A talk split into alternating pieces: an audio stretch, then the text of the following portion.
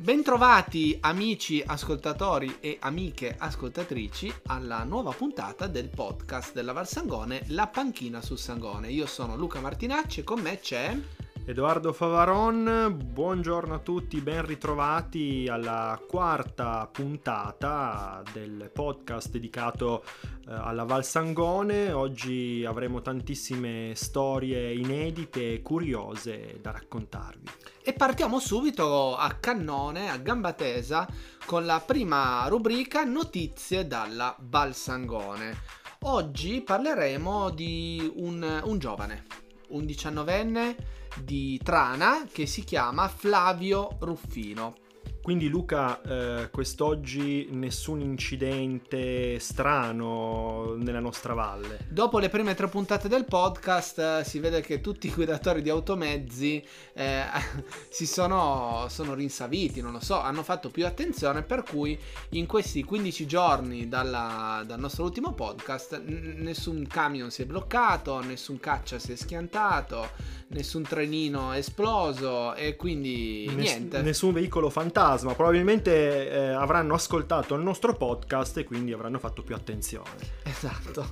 Quindi oggi parliamo, la notizia di cui parliamo in questa puntata riguarda appunto Flavio Ruffino. Chi è Flavio Ruffino? è uno dei ragazzi più belli d'Italia, anzi il più bello per la generazione Z del 2023. E ne parliamo perché è un tranese.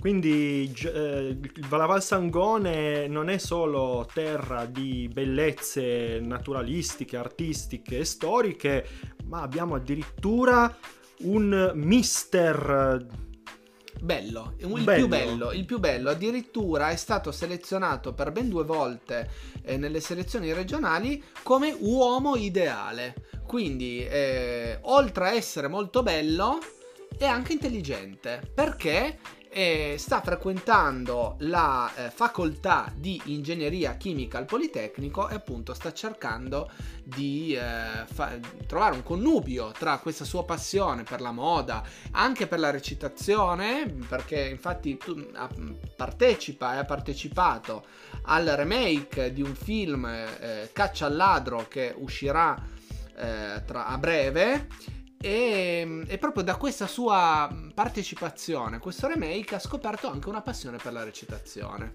Quindi eh, abbiamo in qualche modo un'altra storia che collega Trana con il cinema, come abbiamo raccontato nella prima puntata, andatevela a riascoltare. Esatto, quindi eh, facciamo i nostri migliori auguri a Flavio Ruffino per la sua carriera eh, di modello e fotomodello, ma anche per la sua carriera artistica in ambito cinematografico e ehm, per i suoi studi. Quindi, quindi belle- bocca al lupo. Bellezza con sostanza. E a proposito di auguri, facciamo gli auguri a chi? Un, a una persona che ha raggiunto un traguardo veramente invidiabile. Auguri a Giuseppina Guercio che eh, compie 101 anni. Sì, un, uh, siamo passati dal, dalla giovinezza alla terza età uh, per un'alta ricorrenza importante. A proposito di traguardi uh, importanti, vi parliamo di una notizia che è stata pubblicata sul, sulla Luna Nuova e racconta la storia della signora Pina.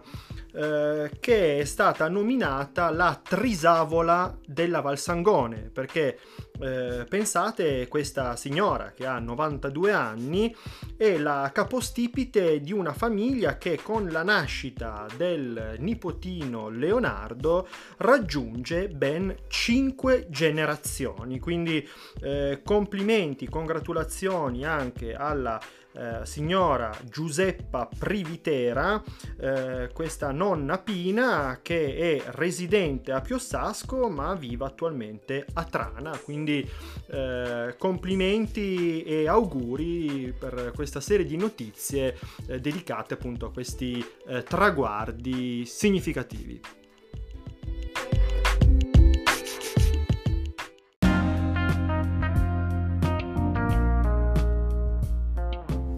Passiamo dunque alla prossima rubrica che è curiosità dal territorio. Oggi Edoardo ci racconterai di un grandissimo letterato italiano. Sì, quest'oggi vi raccontiamo alcune curiosità legate eh, a Luigi Pirandello, uno dei più grandi letterati nella storia appunto della letteratura italiana del Novecento, che è legato al territorio della Valsangone e nello specifico eh, a Coazze. Perché pensate che eh, nel 1901 Luigi Pirandello fece proprio un soggiorno di alcuni mesi eh, a Coazze. E come mai eh, Luigi Pirandello ehm, venne a Coazze esattamente tra il 21 agosto e i primi di ottobre del 1901? Come mai secondo te Luca? Perché non gli piaceva la Sicilia e gli avevano parlato bene della Valsangone? Eh, diciamo che sicuramente le bellezze della Valsangone eh, ebbero un ruolo fondamentale eh, nella formazione personale eh, di Luigi Pirandello, però ehm, Luigi Pirandello venne a Coazze perché fu invitato dalla sorella Lina che veniva in villeggiatura proprio a Coazze, veniva eh, d'estate in villeggiatura con il marito Calogero De Castro e con le figlie Giuseppina e Linuccia. E Pirandello raggiunse la sorella, il cognato e le nipoti con sua moglie eh, Antonietta e con i figli Stefano, Lietta e Fausto. E in questo soggiorno a Coazze Pirandello rimase eh, molto colpito eh, dalle eh, bellezze di questi posti che eh, ebbero, come dicevo, un ruolo importante anche nella formazione di quell'immaginario che poi Pirandello eh, riverserà sulla pagina dei suoi capolavori.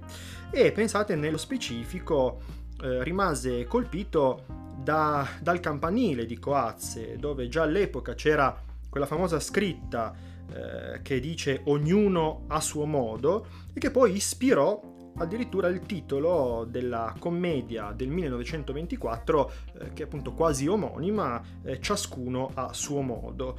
Eh, e inoltre proprio questo periodo eh, passato a Coazze ispirò eh, i taccuini di Coazze che appunto Pirandello eh, pubblicò. Quindi ehm, il legame tra Pirandello e Coazze rimase forte anche poi nei periodi successivi della sua vita eh, di questo grande letterato che vinse addirittura il premio Nobel nel 1934. Eh, oggi il legame tra Coazze e Pirandello eh, rimane e viene ricordato grazie a un festival teatrale che si svolge eh, annualmente. Eh, viene ricordato anche nel nome della scuola primaria di Coazze, che è proprio intitolata a Luigi Pirandello, e anche attraverso un sentiero, il sentiero Pirandello, il cui percorso sti- si snoda lungo eh, la collina che porta eh, al punto in cui un tempo sorgeva il castello di Coazze e dove oggi eh, si trova una chiesetta intitolata al Santissimo Nome di Maria e il famoso faro di Coazze che è stato costruito nel 1961 in occasione del centenario dell'unità d'Italia. E di cui abbiamo parlato la scorsa puntata, se volete approfondire, tornate eh, ad ascoltare la nostra puntata precedente. Io ehm, concludo questo breve racconto eh, del, del, soggiorno di Pirandello a Coazze leggendovi eh, due strofe della poesia intitolata proprio eh, Cargiore che Pirandello pubblicò nel 1903. Perché Cargiore? Beh, perché Cargiore è il nome eh, così fittizio, immaginario, che Pirandello diede proprio alla città eh, di Coazze. E in questa poesia lui rievoca le suggestioni di Coazze in questo modo. Verde pianoro, tutto intorno cinto, dalle prealpi. Borghicciuol romito, sparso a gruppi qua e là, come dipinto. Dolce nella memoria e mesto invito. Oh festa d'acqua che corre, s'affretta, si rompe in cascatelle e si raccoglie, per giungere a quel campo che l'aspetta, dove pare la chiamino le foglie. Grazie Edoardo per questa stupenda poesia. E invece adesso Raffaella ci parlerà sempre del campanile di Coazze di una leggenda che lo riguarda. Sì, infatti la leggenda del campanile di Coazze siamo intorno al 1300, un tal Guglielmo Faiditi, che è il castellano di Coazze, vuole cercare a tutti i costi un giovane marito per la sua giovane figlia. Ma la bella e ricca ragazza, naturalmente, come spesso succede, è innamorata però di un giovane contadino valdese che a sua volta l'amava profondamente. Ma il nobiluomo non può assolutamente accettare questa condizione. E quindi che cosa succede? Non riesce più a dormire, alla notte si agita, si gira, rigira nel letto, cammina per la stanza, fino a che decide di eh, andare da una fattucchiera, una fattucchiera di Villaretto. Una fattucchiera, una vecchia veggente che onorata da una visita così importante, in fondo lui era castellano di Coazze, eh, lo riceve, capisce di cosa ha bisogno e cosa fa? Per cercare di interrogare il futuro eh, lavora la lana sull'arcolaio e interroga proprio il filo di lana. Naturalmente il castellano la guarda un po' perplesso, non capisce eh, come stia lavorando e però a un certo punto lei dà il responso e dice andate al campanile di Coazze per tre notti di luna piena e se il responso sarà lo stesso tutte e tre le volte, seguite fedelmente i consigli che vorrà darvi e non avrete mai da pentirvene. E così fa il nostro castellano, ma non lo fa da solo, lo fa con tutta la popolazione di Coazze. E così il castellano interroga per eh, tre sere di seguito il eh, campanile e dice: Oh ciuchè, Oh campanile che stai vicino al sangone, salvami tu perché io da solo non son buono, dimmi tu la tua opinione. E la risposta del campanile fu confermata poi per tre volte. Rintocchi, un po' di pausa, altri rintocchi e altre pause. Guglielmo non ebbe dubbi riuscì a decifrare il messaggio del campanile, bastava abbinare ad ogni numero di rintocchi la lettera corrispondente e comporre una frase. E il messaggio decodificato era proprio ognuno a modo suo. Era tutto chiaro ormai. Il campanile aveva voluto dire al castellano che la cosa giusta qual era? Era rispettare la volontà di ognuno e accettare la diversità delle persone. E così Guglielmo diede in sposa sua figlia al contadino valdese e fu felice per lei. E in più che cosa fece? Tramutò quel responso in un'epigrafe che applicò al campanile di Coazze, in modo che questo fosse un consiglio non solo per lui, ma per tutta la popolazione del paese.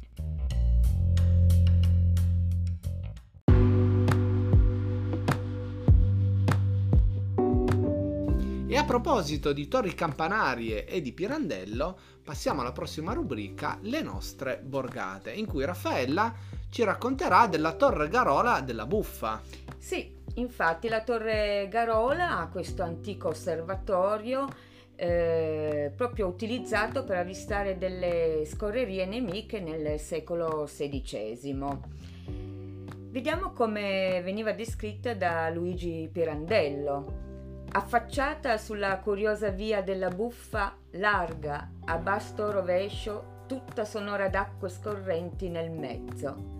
Parla appunto di questa torre Garola che si eleva e quasi a guardia dell'abitato verso la parte alta del capoluogo.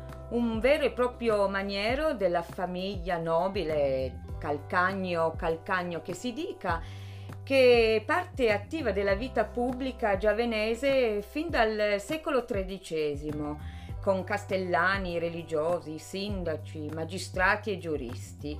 e che deve veder scoppiare proprio ai suoi piedi un'insurrezione il 13 aprile del 1631 contro le truppe francesi eh, che sono di stanza a Coazze.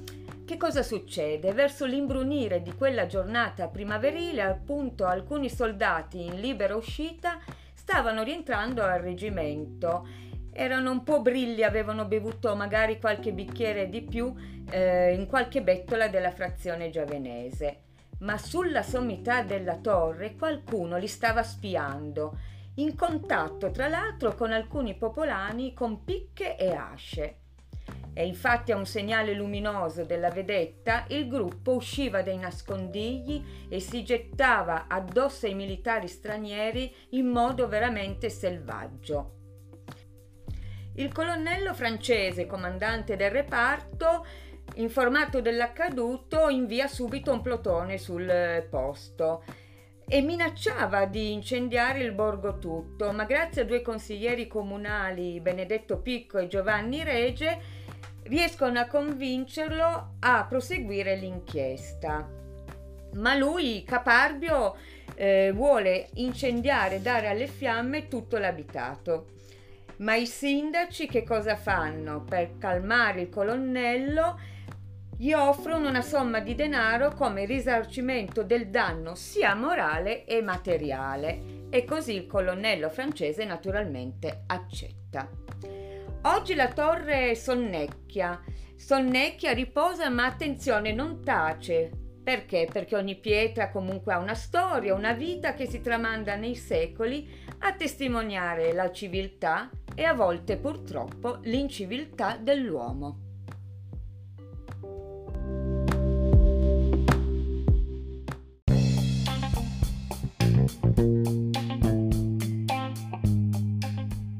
E per questa puntata letteraria non potevamo che avere come ospiti eh, Ecos Edizioni, una casa editrice della Valsangone del territorio. Con noi Marco Margherita.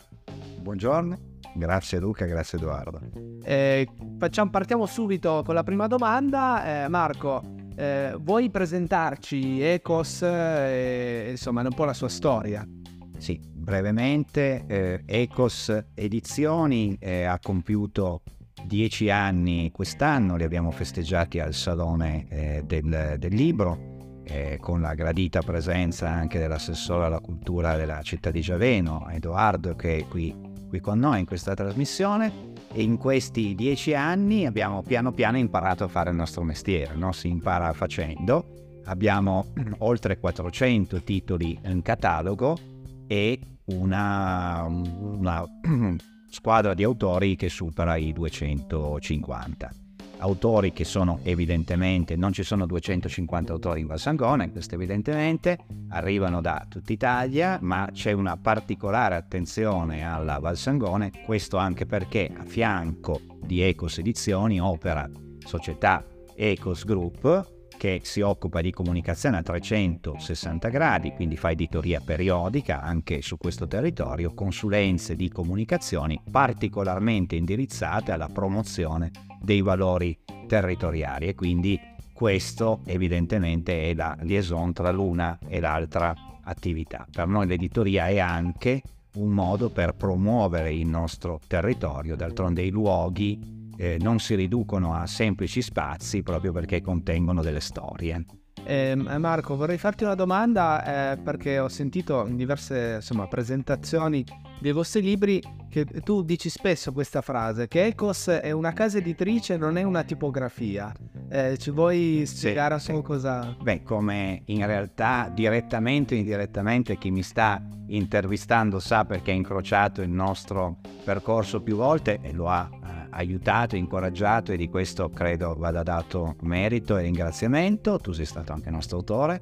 Noi sottolineiamo il fatto che abbiamo presente la distinzione tra il lavoro di un editore e il lavoro di un tipografo perché l'editore è quel eh, soggetto economico che investe del denaro sulla creatività dell'autore e non chiede contributi. Noi non crediamo contributi per editare altri soggetti economici di, quei, di, di altri territori o che operano direttamente su questo territorio potranno fare scelte diverse, spesso le agganciano anche a dei servizi che vengono erogati, tutto è legittimo, poi se ciò che viene venduto è consapevolmente acquistato dall'altro, mi sembra che da fare sia più che legittimo, noi vogliamo invece investire con gli autori, ai quali chiediamo, come Luca sa bene, eh, però di essere dei partner nella promozione di questi libri e tutti insieme diventiamo anche dei promotori di questo territorio.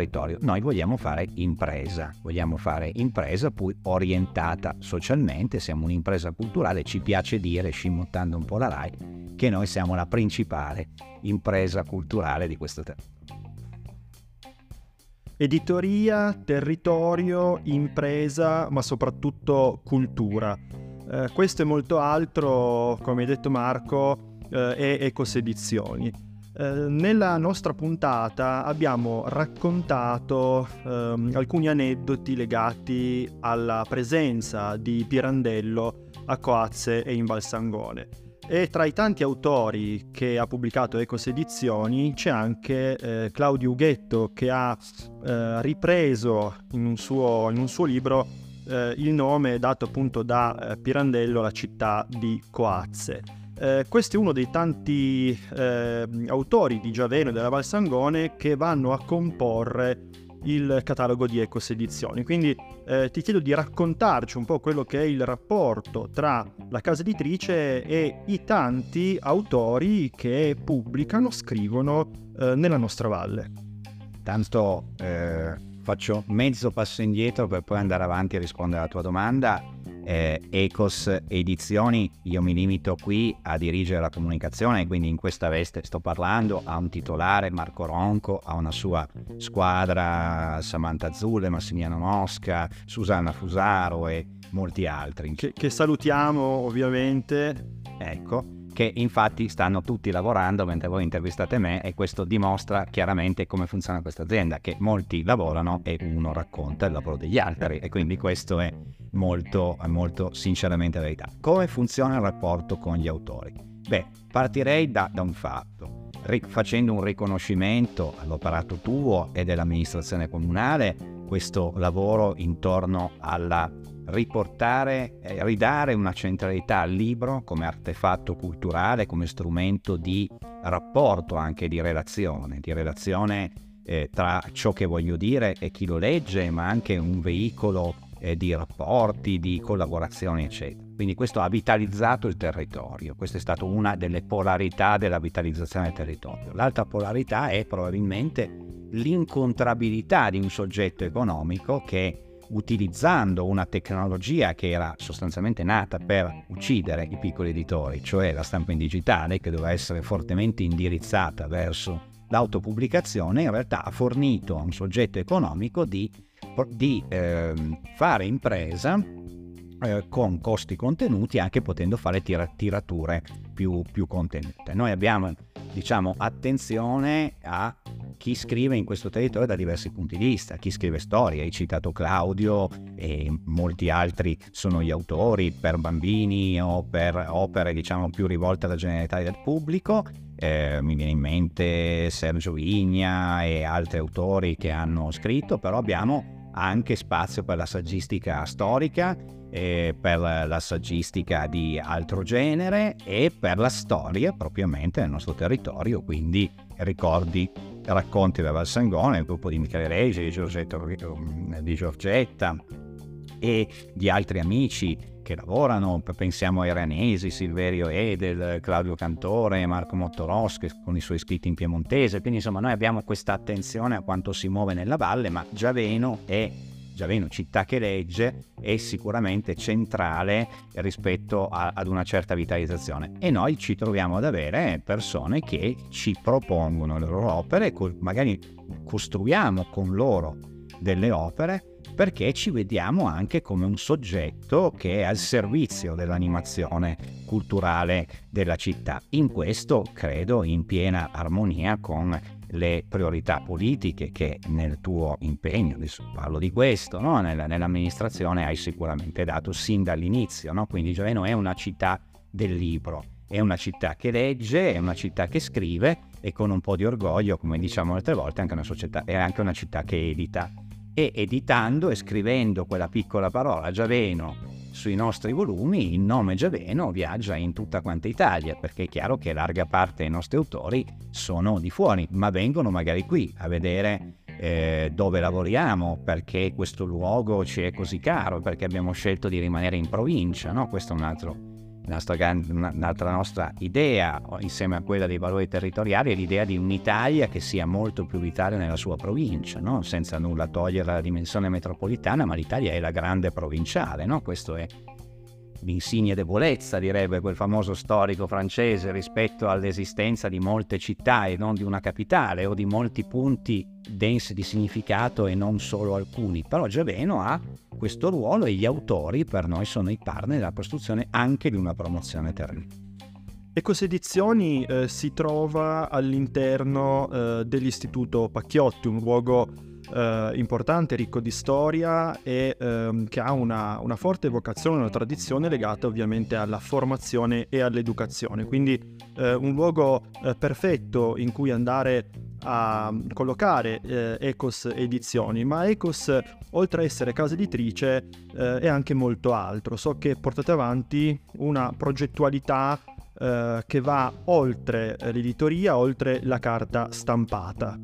Sì, eh, Lab Comunità di Valori, che è sostanzialmente eh, la ragione per la quale siamo all'interno dei locali del, del, della fond- dell'Istituto della Fondazione Pacchiotti, in accordo con il suo consiglio di amministrazione, è ormai da tre anni abbondanti e abbiamo sviluppato questo spazio che è uno spazio di pensiero rispetto alla possibilità di futuro, di elaborazione progettuale intorno a diversi pilastri ma soprattutto di accoglienza di giovani per far sì che possano formarsi dal punto di vista delle professioni della comunicazione, dell'informazione e della cultura. Eh, abbiamo ospitato più di eh, 7-8 tirocini, abbiamo ospitato job placement universitario, abbiamo ospitato alternanze scuola-lavoro, stage della formazione professionale in gran numero, abbiamo fatto riqualificazione di persone invece che giovani non sono ma che possono utilizzare strumenti simili, perché questo del pensare il rapporto tra il territorio e la cultura, tra la cultura eh, intesa anche come, elabora- come, realizzazione di oggetti e di progetti e le giovani generazioni è una cosa nella quale noi vogliamo distinguerci, è al servizio della realizzazione della mission di una fondazione come la Pacchiotti, eh, ci siamo messi no, in una partnership a dire c'è questo pezzo del mondo eh, del lavoro che è la cultura, che è l'editoria, che è la comunicazione, costruiamo sul nostro territorio un'opportunità di formarsi facendo, quindi questa è la ragione per cui c'è l'app Comunità di Valori che poi è molto altra cosa, è un'attenzione al racconto di sé, al bilancio delle competenze, è un eh, recupero dell'area dell'orto fatta con un'associazione per cui c'è l'ortoterapia per le realtà dei disabili no?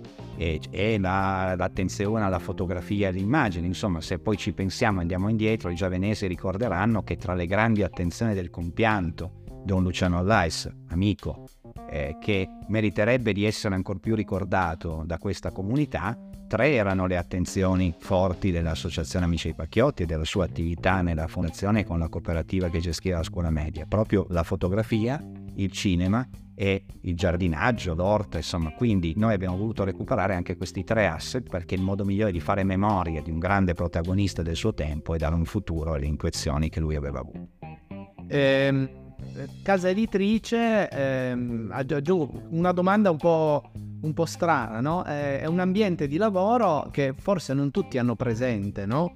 Eh, c'è per caso un aneddoto un po' simpatico, un dietro le quinte che ci vuoi raccontare eh, della, insomma, di Ecos Edizioni di tutti i giorni? Allora, Ecos Edizioni di tutti i giorni intanto è fatto di quello che non si potrebbe immaginare, quindi chissà qui starete ore a leggere, a fare questo sì sicuramente, ma soprattutto facciamo pacchetti, spediamo pacchetti, riceviamo pacchetti, cerchiamo di capire dove sono finiti eh, questo soprattutto quando si avvicinano alle grandi fiere. Ci sono ancora libri in Italia che non sappiamo dove sono andati perché qualche corriere l'ha trasportati e non sappiamo. Ogni tanto ci arrivano libri di altre case editrici, insomma, sono cose eh, frequenti perché alla fine fare oggetti, fare l'editore vuol dire produrre degli oggetti, quindi c'è una nessuno, diciamo, avendo, essendo personaggio di media notorietà in questa valle, può immaginare di associare me a del lavoro manuale, ma c'è chi lo fa, quindi, insomma, e quindi fare una casa editrice e fare anche del lavoro manuale ha molto senso pratico, vuol dire archiviare, vuol dire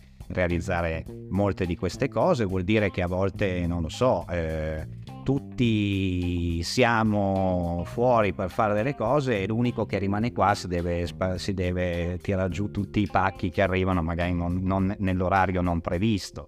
Vuol dire ricevere un sacco di telefonate, ogni tanto ricevere telefonate di chi pensa di chiamare qualcun altro, questo è anche chiaro, spiegare quali sono varie, i vari ruoli, che cos'è chi dirige la comunicazione, chi fa la logistica, eccetera. E comunque chi, ve- chi viene qua vede innanzitutto un, uh, un lavoro che è un'amicizia operativa. Questo è quello che dobbiamo fare, quindi ci prendiamo anche un po', un po', così in giro. E quindi ogni tanto su Facebook vedete le mie foto di quando io pulisco per terra, monto il ventilatore eccetera perché essendo noto che non si lavora molto manualmente dalle mie parti vengo anche dileggiato in questo modo. Ma ci prendiamo anche un po' in giro ciascuno per i propri difetti e un modo in realtà anche per correggersi fraternamente. Allora, ne approfittiamo anche per ricordare agli amici ascoltatori di andare a seguire Ecos Edizioni in tutte le loro pagine social. Eh, ringraziamo Marco Margherita e tutta l'Ecos Edizioni per, eh, per aver partecipato a questa puntata letteraria del nostro podcast e proseguiamo con l'ultima rubrica.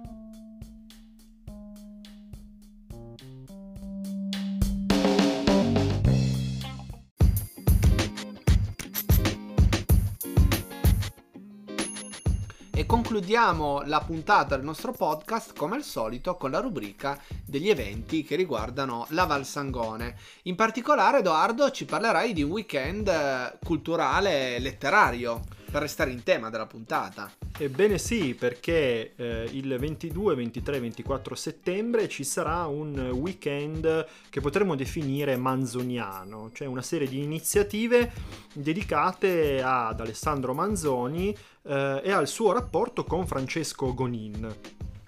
Francesco Gonin a cui dedicheremo una puntata del nostro podcast prossimamente. Sì, Gonin, possiamo dirlo per chi non lo conoscesse, è stato eh, colui che ha illustrato l'edizione quarantana, cioè quella più conosciuta eh, dei Promessi Sposi. E quindi è proprio eh, sul binomio tra Manzoni e Gonin e ovviamente eh, sui Promessi Sposi che si incentra questa tre giorni culturale organizzata dall'associazione PIX in collaborazione con il comune di Giaveno. Eh, sono tanti gli eventi che verranno proposti, tra questi possiamo citare una visita alla eh, casa di Gonin, Villa Marsili della Buffa, il venerdì eh, e poi sabato una giornata importante perché verrà esposto nella sala degli specchi del comune di Giaveno proprio un quadro realizzato da Gonin eh, preparatorio proprio per eh, una delle illustrazioni dei Promessi Sposi. Poi nel pomeriggio in Piazza Mautino ci sarà un convegno eh, in cui interverranno insomma, importanti relatori eh, incentrato appunto sui Promessi Sposi e Francesco Gonin. E poi eh, ci sarà una camminata eh, nel centro storico, proprio una una passeggiata alla scoperta dei dipinti murali, appunto dei Promessi Sposi, con una guida d'eccezione, cioè il professor eh, Piero Leonardi, di cui eh, possiamo dirlo, eh, è uscito proprio in questi giorni un nuovo libro pubblicato proprio dalla Ecos Edizioni. E sempre nel weekend del 24 di settembre ricordiamo anche che a Giaveno c'è il mercatino delle pulci e invece la settimana successiva, quindi il primo di ottobre, c'è la grande fiera d'autunno, sempre a Giaveno. Eh, vi invitiamo ad ascoltare la prossima puntata che uscirà il 5 di ottobre e vi lasciamo proponendovi un gioco e cioè vi chiediamo secondo voi qual è l'origine del nome della città di Giaveno? Scriveteci sui nostri social o alla nostra mail la panchina su sangone chiocciolagmail.com citeremo proprio quelli che si sono avvicinati di più al, all'origine del nome. Ringraziamo ancora i nostri ospiti di Ecos Edizioni, Marco Margherita e tutta la redazione della casa editrice che abbiamo avuto il piacere di ospitare in questa puntata che potremmo definire letteraria. Grazie a tutti coloro che ci hanno ascoltato, hanno avuto la pazienza di ascoltare la puntata fino alla fine. Un saluto da Luca Martinacci, da Edoardo Favaron, da Raffaella Vercelli. Al 5 ottobre.